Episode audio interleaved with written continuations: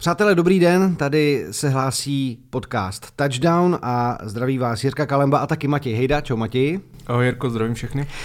Máme za sebou Divisional Round, to znamená, že se nám v playoff vykrystalizovala nejlepší čtveřice týmů v NFL, který si to letos eh, rozdají o Super Bowl nebo respektive o Vince Lombardi Trophy. A byla to čtveřice zápasů, řekněme, různorodé kvality a dramatičnosti a proto jsme se rozhodli to dnešní povídání rozdělit na to, že jeden z těch eh, dychtivěji očekávaných zápasů probereme hned v úvodu, pak si dáme takový trošičku oddych u zápasu, který byl jednoznačnější a do bonusové části pro předplatitele pak narveme hlavně asi to, o čem se všichni chceme bavit, to znamená Buffalo Cincinnati a Patrick Mahomes. Takže avizuji, že dnešní díl bude rozdělený na volnou část a taky bonusovou, která je pro předplatitele na herohero.co lomeno Jiří Kalemba a to už vám můžu dopředu slíbit, že před Super Bowlem právě na téhleté adrese Najdete taky Super Bowl preview, na které se s Matějem chystáme a zároveň i takové historické okénko o těch dvou týmech, které postoupí do, do Super Bowlu a dáme tam i naší hitparádu oblíbených Super Bowlů a takových, řekněme, největších příběhů, které tenhle ten eh, zápas napsal. Takže máte se rozhodně na co těšit, no a já se Matěj těším na to, co probereme o to, ohledně toho posledního víkendu. Co v tobě rezonuje nejvíc z těch čtyř zápasů? které teď určily tu postupující čtveřici? Za mě je to asi to, že, všech, že ty postupující týmy byly podle mě trošku podle předpokladu a samozřejmě hodně se budeme bavit, jak už jsi zmínil o zápasu Bills Bengals, kdy Bengals podle mě naprosto ukázali, že jsou možná v současnosti největší contender a naopak Bills, že v podstatě celý to playoff jim nevyšlo. Hmm. Že už zápas s Miami byl jako ofous s týmem, který byl totálně vymlácený před tím zápasem a oni ho fakt zvládli těsně a v zápase Bengals v podstatě neměli šanci. Jako nebyl, nebyl tam moment, kdyby si řekl, jako teď to můžou otočit, teď, teď se vracejí do zápasu. V podstatě od začátku Bengals byl lepší tým.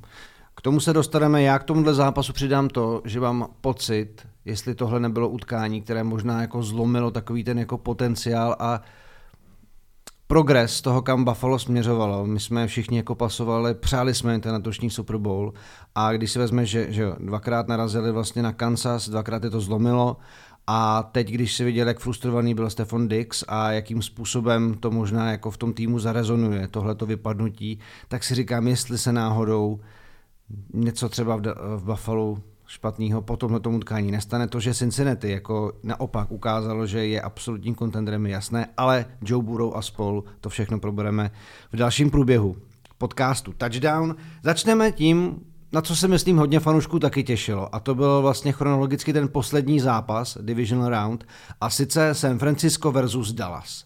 Dallas, který týden slyšel chvalospěvy na to, jak vlastně vynikajícím a suverénním způsobem zvládl utkání s Tampou ve wildcard. Eh, San Francisco, že jo, opět eh, opakovaný příběh Brock Purdy a jeho útočné zbraně, skvělá defenziva. A tenhle ten střed byl zajímavý v tom, že Dallas byl opravdu fakt výborně připravený. Jako opravdu už od prvního snapu, od prvního driveu San Francisco Brock Purdy viděl, že bude pod tlakem, ta defenziva hrála skvěle. Ale zatímco, a teď jako vlastně přidávám tezi o který jsem zatím jenom v hlavě přemýšlel, ale nikomu jsem ji neřekl.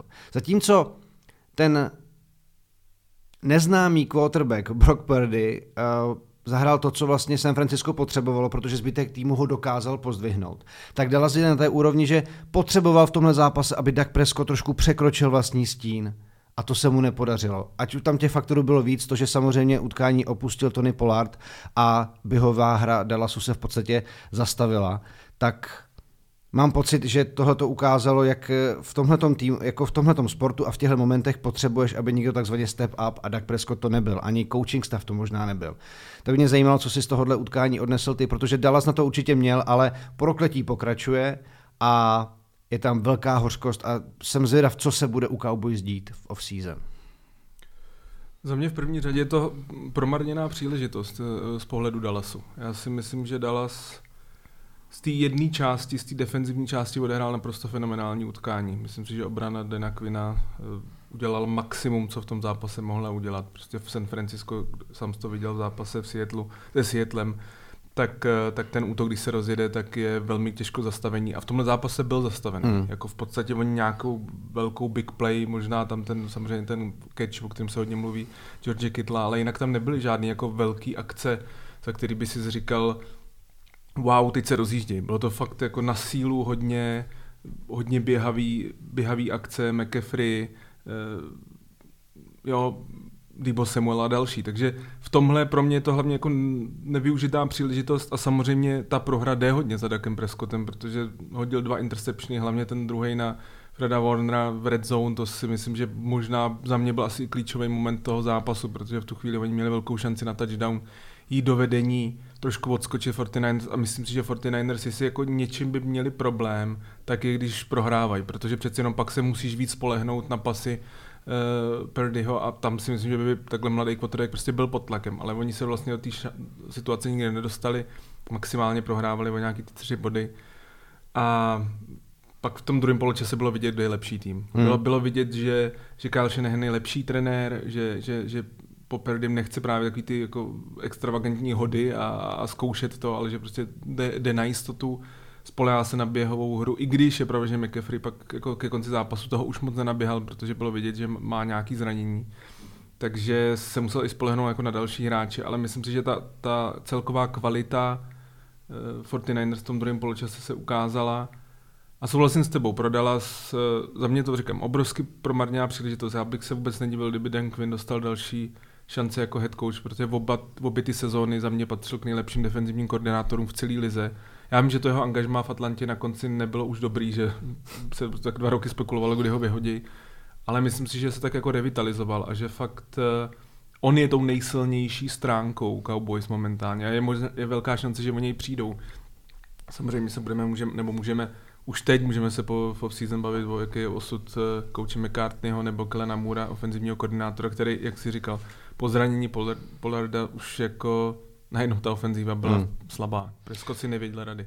Nevěděl si rady a jak jsi zmiňoval tu interception, vlastně to byla jeho druhá za stavu 6-6 na konci prvního poločasu, opravdu velmi klíčový moment, ale i ta první interception, kdy vlastně on to házel v té zóně, já vlastně vůbec nechápu, co si myslel, když eh, to házel jako, eh, jako ta situace vypadala, že prostě tak jako opravdu špatně přečetl tu situaci. To nebylo, že by to bylo někde jako mm, tečovaný ten balon, nebo že by ten wide receiver nevypadal, že by jako běžel špatnou routu kvůli tomu, že se nedomluvil nebo nebyl na stejné straně, jak se říká.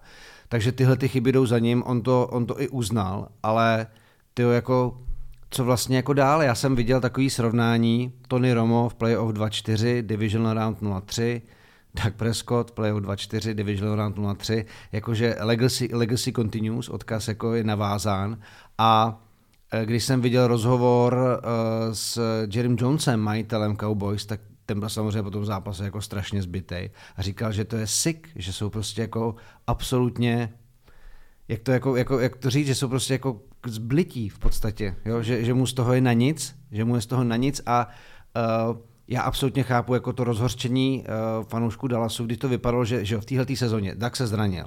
Nakoupili ale velice do slušnou bilanci a hlavně ta obrana v, v těžkých chvílích držela. Pak přichází momenty, kdy si říkáš, hm, tak Prescott prostě může být náš quarterback, ale většinou to v době, kdy ti funguje i ta běhová hra a Tony Pollard. Tony Pollard je podle mě tím hráčem, na kterého by se měli upnout a rozhodně ne Dak Prescott, protože prostě už několikrát opakovaně prokázal, že to není ten typ lídra, který vás pozvedne, když je vám jako nejhůř. Zatím to prostě neukázal. A ten zápas Tampou, já to furt beru, že to, jako vemte si, to byla bitva jednookých, jo. A uh, Tampa nebyla rozhodně nějaký kontender, který ho, uh, Dak Prescott byť hrál jako dobře, tak uh, že by jako nějak jako zválcoval a ukázal, že, že má na celou NFL, no.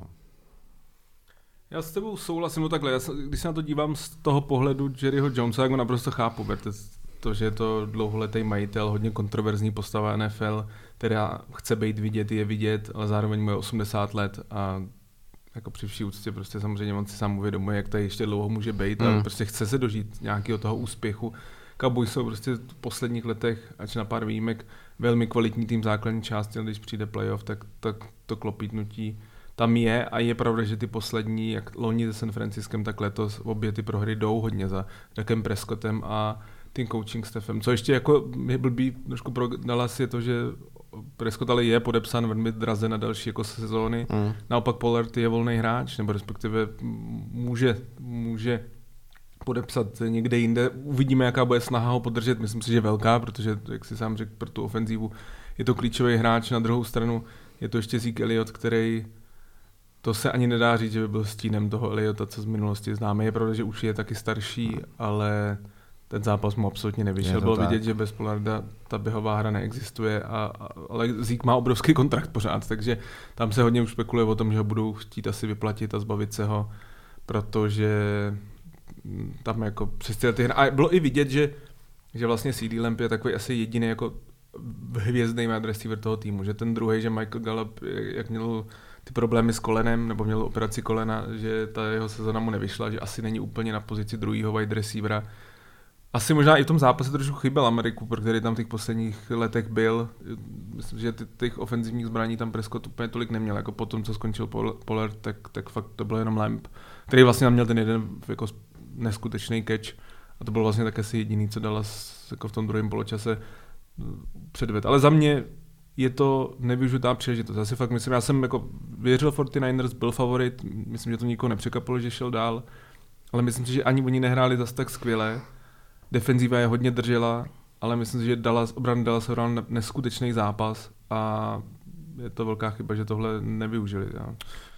Já s tom, tom, tom jako absolutně souhlasím. To srovnání eh, Doug Prescott naházel 206 yardů, uh, přihrávky 23-37 a jeden touchdown, dvě interception. Brock Purdy 214 yardů, jestli vidím dobře, 19-29, 0-0, ale šlo o to, co jsme vlastně říkali už po tom prvním zápase playoff, že když ho potřebovali, aby něco hodil krátký 3 a 6 nebo 3 a 9, tak prostě se toho vlastně nebojí. Ano, v tom utkání měl párkrát štěstí, kdy byl mít tečovaný a jako mohlo to být úplně jiný příběh. Připadá mi, že zatím ten ta jeho story hollywoodská prostě má i velkou míru štěstí, kterou třeba mýval i Tom Brady v začátku své kariéry. Prostě trošku mi to jako připomíná. Nechci tady, a jsem fakt jako dalek toho, abych tady kreslil příběh Tom Brady 2.0, protože toho máme všichni dost a musíme si počkat, jak se to vyvine. My jsme se bavili o tom, že se rýsuje to, že by vlastně on mohl být tou budoucností 49ers, to jsme si říkali minulý týden. A ale vlastně mě jako uh, fascinuje ten jeho mentální přístup. Já jsem sledoval ten zápas i ty různé jako vyjádření, že prostě není to jako o mně, já jsem jeden z mnoha, potřebujeme celý tým a přistupuju k tomu, jako, jako když se rozehraje, prostě je to situace, na kterou jsem prostě zvyklý. Ne, nepřipouštím si, že je nějaký větší tlak a tak. Ten kluk je prostě jako neuvěřitelný v tom, jak, jak to umí ve správnou chvíli vlastně prodat a co v něm to San Francisco, který ale ho prostě posílí tím, jako tím ostatním personálem, tak co v něm vlastně jako našlo. A říkám si, že samozřejmě čeli teď defenzivě Eagles bude jako po téhle zkoušce pro ně možná ještě o něco těžší. Na druhou stranu vlastně jako, ano, všechny tečované míče skončily na zemi, takže žádná tragédie a vlastně jako mi přijde, že to, co prostě potřebují Fortinanders, aby zahrál, tak on zahraje. A Eh, divíme se tomu už několik týdnů, ale prostě jako ta, ta šňůra výher tam je a jako to, kdyby ještě udělal krok do Super Bowlu, je fakt příběh téhleté sezony. Ale i když nevyčnívá, tak v podstatě v těch těžkých chvílích zahraje a neudělá chybu nebo nějaký jako lapsus, který by San Francisco stál něco zásadního. Je důležité se podívat, že on je v kariéře v NFL 7-0. Ještě neprohrál zápas, takže je trochu se nabízí, že to sebevědomí teď má. Hmm. Je vidět, že se nerozklepe z těch těžkých momentů, že z určitých chyby se nerozklepe, protože je tam, byl tam moment v tom druhém poločase, kde Trevon Dix málem měl interception. Tam to mě hodně překvapilo, že nechytil, protože on má jako skvělý ruce, je to hmm. bývalý wide receiver, loni měl snad 11 interceptionů, jako v tomhle naprosto dominoval. A to byl vlastně asi druhý moment zápasu, protože to byl ten drive, kdy San Francisco udělalo ten svůj jediný touchdown zápase a tím vlastně odskočilo Dallasu. Takže měl i štěstí, to ne, že ne. A ten zápas v Philadelphia, až budeme první mluvit, bude jako ještě o dost těžší, bude to zápas venku. I, I, to je jako velký rozdíl, tady hraje doma. A zatím hrál doma, ty A zatím zápas. hrál doma, takže jako ještě bych úplně nepřeskakoval, ale stejně jako klobouk dolů před tím, jak hraje. Prostě pořád se musíme vracet k tomu, že to je poslední hráč draftovaný prostě v sedmém kole, že to není úplně fyzicky vybavený quarterback, je to drobnější kluk, jo, nemá žádnou jako velkou sílu v ruce, ale je mentálně velmi dobře připravený a to je vlastně na, na, na ten, takový na toho pozici game managera v tom systému Kyle je to to nejdůležitější a on to dokazuje každý zápas. A navíc, že jo, se zkušeností přichází nějaká jistota a ono je to o progresu. On opravdu byl jako hozený do vody velmi divoký a studený a zatím v ní plave prostě skvěle. Když jsme se bavili o Christianu McCaffrey, tak jsem se koukal rychle na statistiku, protože jsem si ji nevypsal. Desetkrát běžel 35 yardů. Jo. To je jenom jako ukázka toho, jak moc výrazně ho dokázala eh, defenziva Cowboys skrotit. To, o čem se v tomto zápase mluvilo během jeho průběhu, samozřejmě další minutý extra point Mahera, což eh, sice ano, byl to, byl to tečovaný, ale nepřidalo to rozhodně asi na klidu a jistotě celému týmu Cowboys, protože to byla věc, která se s nimi táhla od, od té výhry proti Tampy, byť jako zvítězili, tak jeho minutý extra pointy byly velkým příběhem. Eh, už to zmínil, George Kittle a jeho žonglovací catch, kdy se mu míč odrazil od helmy, několikrát prostě si s ním pohodil na prstech a dlaních a pak, to, pak ho skrotil. Krásný highlight. A pak ten závěr. A vlastně stav 12-19 a jako uh, Prescottův uh, check down pass na 8 nebo 7 yardů a konec, jo, že i, i Mike McCarthy, který teda ale jak, jako, taky, taky dostal samozřejmě spoustu ran a obvinění za to, jak vlastně manažoval ten zápas a jakým způsobem zvolil tu strategii, protože uh, slyšel jsem, že kdyby trénoval Prescotta Kyle Shanahan, tak by možná Dallas tenhle ten zápas mohl vyhrát třeba o 10. Je to čirá spekulace, ale i o trenérech tohle to strašně moc je. On teda říkal, že tahle akce je natrénovaná, designovaná, že jí zkoušejí tréninku a že má vypadat úplně jinak. A vlastně, jako když vidíš Kazince, co udělal a teď Daka Prescott, tak si říkáš, co v té situaci vlastně tomu hráči probleskne hlavou. Mám před sebou 80 jardů, skoro celý hřiště a hodím pas na, na 8-7 jardů. Čau, konec sezona. Hmm. Hotovo, jdeme domů, do sprch. Jako hrozně to připomnělo ten lonský, že? kdy to vypadnutí bylo, že vlastně jim došel čas, hmm. kdy tam Prescott jako vůbec nikdo nechápal, co dělá, bylo to absolutně nevysvětlitelné a právě hodně to šlo za McCartneym Tady podobný, jako to nebyla jenom tady ta akce, podle mě celých těch 50 vteřin bylo jako dost nezvládnutých. I co tam udělal Schulz, Tyden, že jo, kdy, kdy vlastně mohl hmm. že jo, zachytil přehrávku a, a vystoupit z hřiště, ale on vlastně tou druhou nohou se nedotk... Nebrnknul o ten trávník, Přesně aby měl catch complete, že ano. Takže i to jako hodně přikazoval. Bylo to nezvládnutý, prostě je to po druhé sezóně za sebou, proto si myslím, že Jones, majitel, pak jako použil to slovo, že je to sickening, že prostě že ten závěr fakt jako z jejich strany byl takový jako nechutný, prostě jako úplně odchod.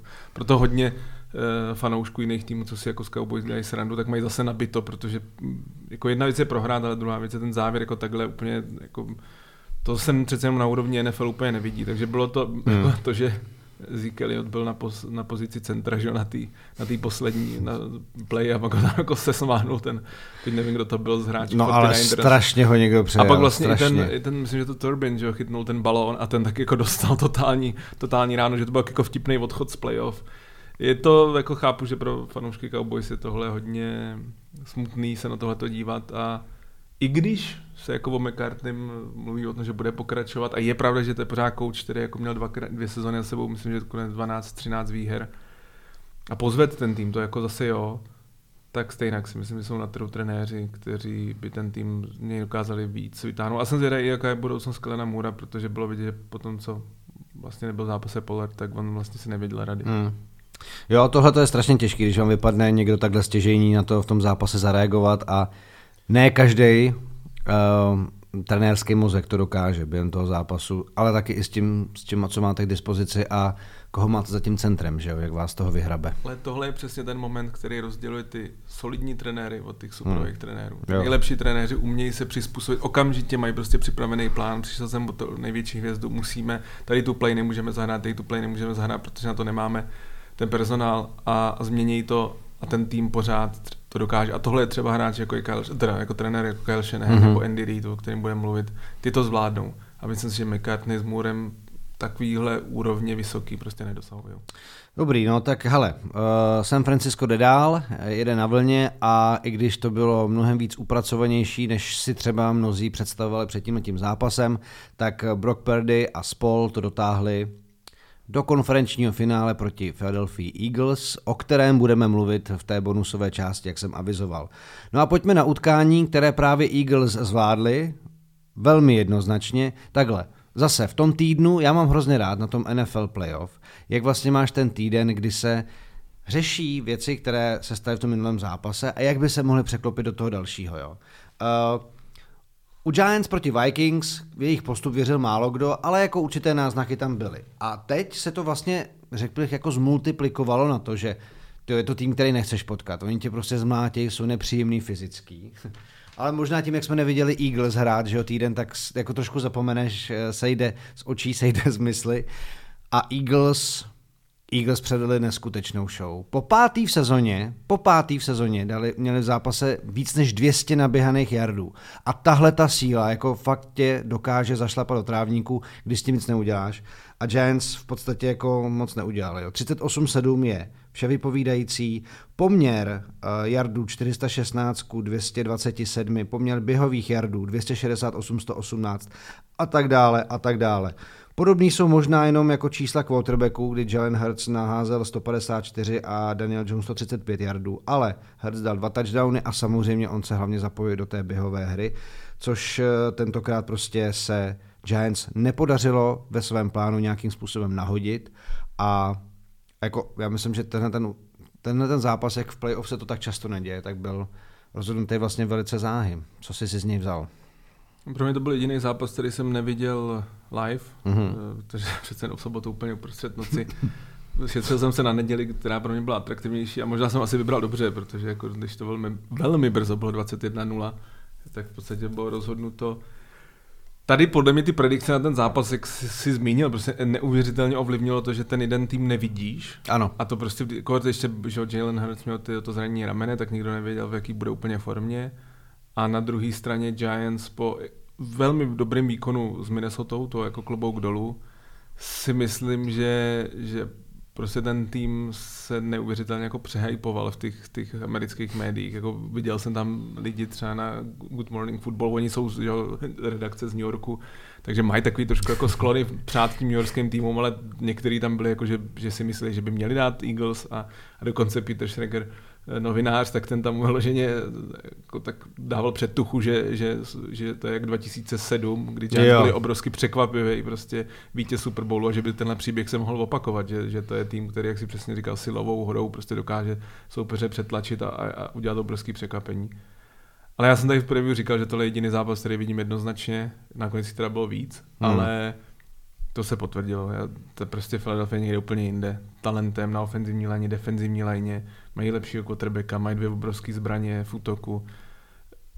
Za mě prostě jsou na všech frontách mnohem lepší a to se prostě ukázalo od první minuty. Giants ten důvod, proč se dostali tak daleko a za to jim jako klobouk dolů před nima je to, že prostě jim skvěle fungoval ten coaching, ten, ten, to schéma na každý zápas, to velmi dobrá příprava. Ale když máte proti sobě soupeře, který je o dvě, tři lepší, jako hmm. z hlediska talentu, tak to ani ten superový coaching prostě není schopný nahradit. A tady Philadelphia prostě jasně rozhodlý zápas, který, který jako Giants, já si myslím, že pro Giants možná dobře, že se jim tenhle zápas jako přihodil, protože si jako uvědomí, jo, udělali jsme velký progres, ale pořád, protože že Eagles je rival z divize, tak jako tím nejlepším nám ještě schází jako velký kus práce a že to není tak, jako, že teď podepíšeme všechny naše hráče a jdeme do toho, že vidět, že ten tým se teprve bude stavit. Pořád musíme brát, že většina těch hráčů tam byla v loňské sezóně, kdy Giants byl skoro nejhorší tým hmm. ligy, takže Klobouk dolů před někam se dostali, ale tady byli absolutně bez šance a to se potvrdilo. Já jsem tohle slovo použil i v eh, přirovnání se Seahawks a u Giants to platí taky, jak tomu říkají v zámoří, overachieving. Prostě naprosto předčíš veškerá očekávání postupem do divizního kola playoff. Ale v tom utkání, když si vezmeš, co předváděla jako útočná linie Eagles a jak vypadala ta běhová hra, tak já jsem si to představil, jako kdybych si stoupnul za parní válec který jako jede a za ním já běžím prostě, protože on to všechno zválcuje. To prostě bylo vidět, že uh, tam je velký nepoměr sil, jak v těch zákopech, tak uh, samozřejmě prostě i v tom talentu asi, který, který tam prostě na straně Eagles větší je. Teď ale je otázka a to si vlastně tak trošku naznačil a já už jsem jako četl samozřejmě pár, pár prognóz. Co teď, jo? Daniel Jones, je to hráč, se kterým svážeme budoucnost. Saquon Barkley, co jsem slyšel, tak ty rozhovory zatím nevypadaly, že by se úplně jako už obě dvě strany dohodly a potřásly si rukama, takže to jsou dvě jména, u kterých eh, bude dost záležet na tom, jako jakou jakým směrem se ta budoucnost Giants vlastně vydá a zároveň, a možná by třeba uh, příklad Cowboys mohl sloužit jako, taková, jako takový indikátor, já jako nevím, jestli Daniel Jones je ten týpek, který nás teda vezme jako ještě o ty dva levely, dva zápasy dál v playoff. Za mě není. Hmm. Za, za mě není uh, jako je velký překvapení, jak hrál v letošní sezóně pro mě, protože pro mě to byl jeden z nejhorších vůbec jako starterů v lize ale je pravda, že ten coaching Dable mu jako ohromně pomohl a je třeba vidět, jak Dable hodně chybí Buffalo, to si hmm. budeme jako řekneme potom. Ale podle mě je jako ohromně limitovaný a myslím si, že eh, jako kdyby se mě zeptal před sezónou, abych řekl, že na 100% Jones i Barkley v tom týmu končí, i když jsou to jako vysoký piky bývalého eh, režimu, ale ta sezona jim vyšla, je možné se dohodnout. Tam bude prostě otázka, jaký finance Daniel Jones bude chtít, když se bude ochotný přijmout něco kolem 20-25 milionů, což jsou slušný peníze na quarterbacka, tak se podle mě určitě dohodnou protože oni nemají vysokou pozici na draftu, že by si mohli vzít jako jedničku, dvojku, trojku draftu nějakého quarterbacka, to, to bude těžký ten trade up, jako to asi se nevid, nepodaří. Jsou nějaký volní quarterbacki, uvidíme, ale jestli bude chtít 40 milionů, jako chce teď každý quarterback, který jde jako na ten. Přesně tak. Jako tak by to... Giants byl naprosto šílenci, kdyby s ním tu smlouvu podepsali, i kdyby to bylo třeba jenom na 3-4 sezóny. No. Takže za mě, za mě bude záležet, jaký budou ty požadavky. U tam, tam prosákla informace, že, že mu nabídli něco kolem 12 milionů, že on to to odmít. On měl fen, jako velmi dobrou, fenomenální sezónu, takže chápu asi ho, že i po ty těžké zranění, co on měl, že měl přetrhaný vazy v koleni, ty running beci, jako jsou, i když on jako dvojka draftu si už vydělal slušný peníze, ale stejně, prostě ty running beci mají jednu tu velkou šanci podepsat ten slušný kontrakt, nebo velmi dobrý kontrakt, takže já to chápu. Jako, to mě by vlastně asi u Berkeley možná nepřekvapilo, kdyby spíš odešel. Strašně se to bude dobře, tam ještě Dexter Lawrence, že další jako, de, hvězda defenzivy, myslím, že taky končí smlouva, nebo bude chtít novou. Naopak se mluví o Leonardu Williamsovi, že ten je jako velmi draze zaplacený, že možná jeho se budou snažit zbavit, aby, hmm, jako aby si trošku ušetřil, jasně. No. Takže i pro, pro mě uh, off-season Giants je možná nejzajímavější úplně ze všech týmů, protože za mě já jsem myslel, že se jako vyházejí tyhle ty hráči a budou jako stavět na nových, ale tím, že prostě řada z nich měli velmi dobrou sezónu, tak teď s některými asi budou muset počítat, ale koho si vyberou, podle mě nemůžou jako vzít i Lorence, i Daniel Jones za obrovský balíky Berkeley. Hmm. No a hlavně takhle, pokud podepíšeš za strašný ranec Daniela Jonese, tak tyhle ty kontrakty ti vždycky uberou možnost ten tým vystužit něčím dalším. A jako co se budeme povídat, i jako potřebou možná wide receivera nějakého dalšího no, slušného, no, jako, jako jo, a, a, a možná i nějakého prostě dalšího linemana. Jako já mám takový pocit, že tady se fakt jako ukáže i vlastně, jak funguje ta front office, jakým způsobem ta, ta klubová strategie stavění týmu vlastně uh, směřuje. A pokud přeplatíš někoho, kdo je v nejlepším slova smyslu asi průměrný quarterback v té lize, i když se zlepšuje a, zlep, a měl nejlepší sezonu číselně, tak eh, prostě potom potom nemáš kam sáhnout a budeš jenom doufat, že tenhle ten týpek se ještě nějak jako zázračně zlepší víc a zlepší všechny kolem sebe, ale to si nemyslím, že je úplně ten případ. No. Takže já myslím, že by určitě dávalo smysl, aby zůstal Barkley, jako jsou to Giants, jo. Taky tam jako Eli Manning je, byl vítěz dvou Super Bowlů a taky to byl člověk, který jako uh, strašně hodněkrát uh, nehrál dobře. Jo, jako několik závěru, sezon třeba. Hlavně v závěru kariéry to bylo samozřejmě strašný. Ale já jsem zase trošku bych byl v tom optimista v tom, že, že Giants má jako nový management, Joe mm. Shane, generál, bývalý asistent generálního manažera v, v Bills. A myslím si, že tím, jak si převed Dable a tak, že, že, že budou to stavět podobným stylem, jako jo, je to v Buffalo. To a, asi... a v tomhle jsem jako optimista. A navíc ještě u toho Jonesa, jako tady se člověk straší, že by mohl chtít 40 milionů, ale on mu to nikdo na trhu nedá. Já si osobně myslím, že tam nakonec zůstane, že bude spíš nějaký ten střední kontrakt třeba na dva roky, na tři roky. Mm a, a uvidí se. A třeba za rok, kdyby náhodou jim sezóna nevyšla, tak budou třeba vysoko draftovat malý quarterbacka, protože příští rok zase to vypadá, že tam budou jako zajímavý jména na pozici quarterbacka. Takže za mě si myslím, že tam i on zůstane, protože podle mě ta poptávka od něj nebude jako žádná velká, protože prostě všichni vědí, že se možná posunul z těch jako slabých starterů do nějakého průměru, ale podle mě víc než na ten průměr to není. Jasně, no s tím asi souhlasím. A podle mě s tímhle tím můžeme hodnocení utkání Eagles Giants opustit. A tím, prá- tím pádem opouštíme i tuhle tu volnou část a přesouváme se teda na herohero.co lomeno Jiří Kalemba, kde se budeme s Matějem v rámci pokračování podcastu Touchdown bavit hlavně o utkání Buffalo Cincinnati, já předpokládám, že to je věc, která rezonuje v nás všech, kteří sledujeme NFL úplně nejvíc. No a pak se budeme bavit o tom, jak to bude vypadat s Patrickem Mahomesem, co se vlastně stalo v utkání s Jacksonville, no a jak můžou vypadat konferenční finále, to znamená Cincinnati, Kansas a Philadelphia, San Francisco. Takže pak, když chcete, předplaťte a my se s Matějem pro vás rozkrájíme a budeme se bavit dál, jak jsem naznačil, tak i v rámci Super Bowl preview a takové historie Super Bowlů. Taky pro vás chystáme bonusové díly na Hero Hero a i vlastně povídání o Super Bowlu, které, který už se jako nezadržitelně blíží, taky rozdělíme. Takže budeme rádi, pakliže e, naše povídání takhle zhodnotíte a každopádně po konferenčních finále se budeme těšit naslyšenou, protože samozřejmě NFL graduje a je si o čem povídat.